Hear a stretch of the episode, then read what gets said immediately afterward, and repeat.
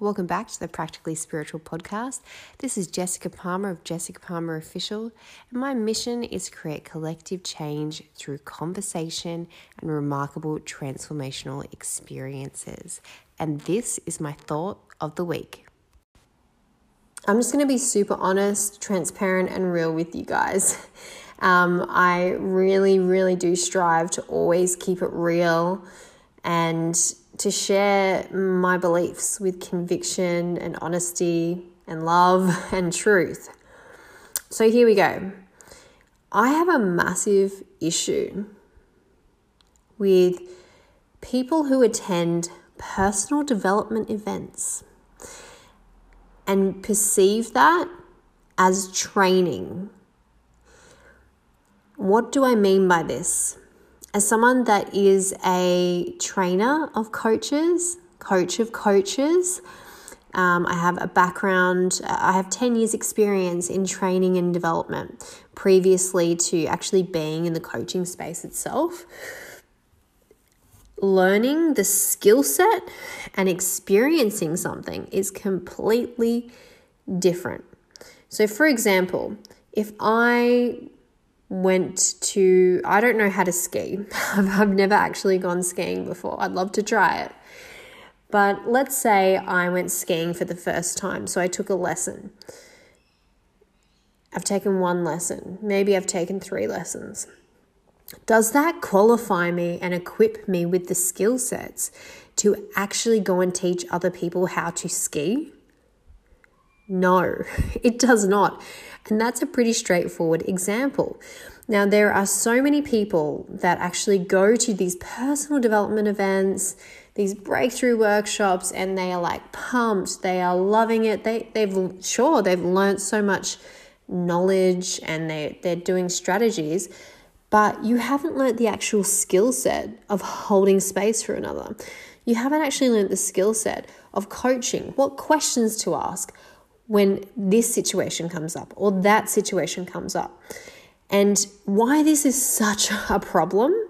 And you may think, oh my gosh, Jess, you're completely ranting here.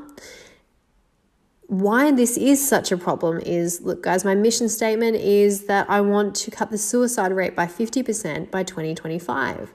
And what this means is people that are in these spaces that are holding space, coaches, psychologists, all of these things, it's so important that we are actually equipped with skills that are going to support people as they unpack and unlock trauma because that is what happens. So there's kind of your surface level coaching where you know you might kind of unpack some stuff around like your routines, your wellness, some beliefs, but as you actually get deeper into the root cause of those beliefs where they've actually stemmed from, often what will happen is some major trauma from your childhood will pop up.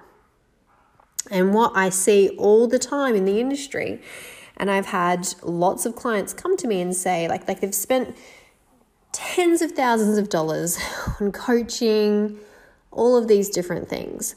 And they've basically been told what to do with their life, um, and they haven't actually received the results that they deserve, which is healing and self discovery. Now, of course, the client needs to actually put in the work to get results. I want to be really clear that I'm a stand for that as well. But here's the thing if you are not equipped to hold space for someone, what happens is when you begin to actually say that you are, and then you unpack and you ask them questions and go to explore it to help someone feel heard what will happen is you will actually unlock, because that person feels so safe with you now, you're going to unlock the Pandora's box of trauma that is lying subconsciously, unconsciously within that person. And if you don't have the skill set to help them move through that, you are massively impacting their well being. And as coaches, we have a duty of care to ensure that we can actually support our people. Now, there may come things may come up that perhaps you're not actually an expert in. And maintaining your integrity as a coach That may mean I'm going to refer you to this person because I feel that you really need this person. Or, again, if you are not actually, if you find that you are not able to hold this space for someone, then you do need to reach out for help from this is why it's so important to have mentors and things like that as well so that you can actually support that person. Because if somebody works their butt off to give you their money so that you can support them and you don't actually deliver results because you don't actually have the skill sets required for the results desired, that is a problem. So, this is something that is a pet hate for me, and I'm pretty unapologetic about it. I'm not going to lie.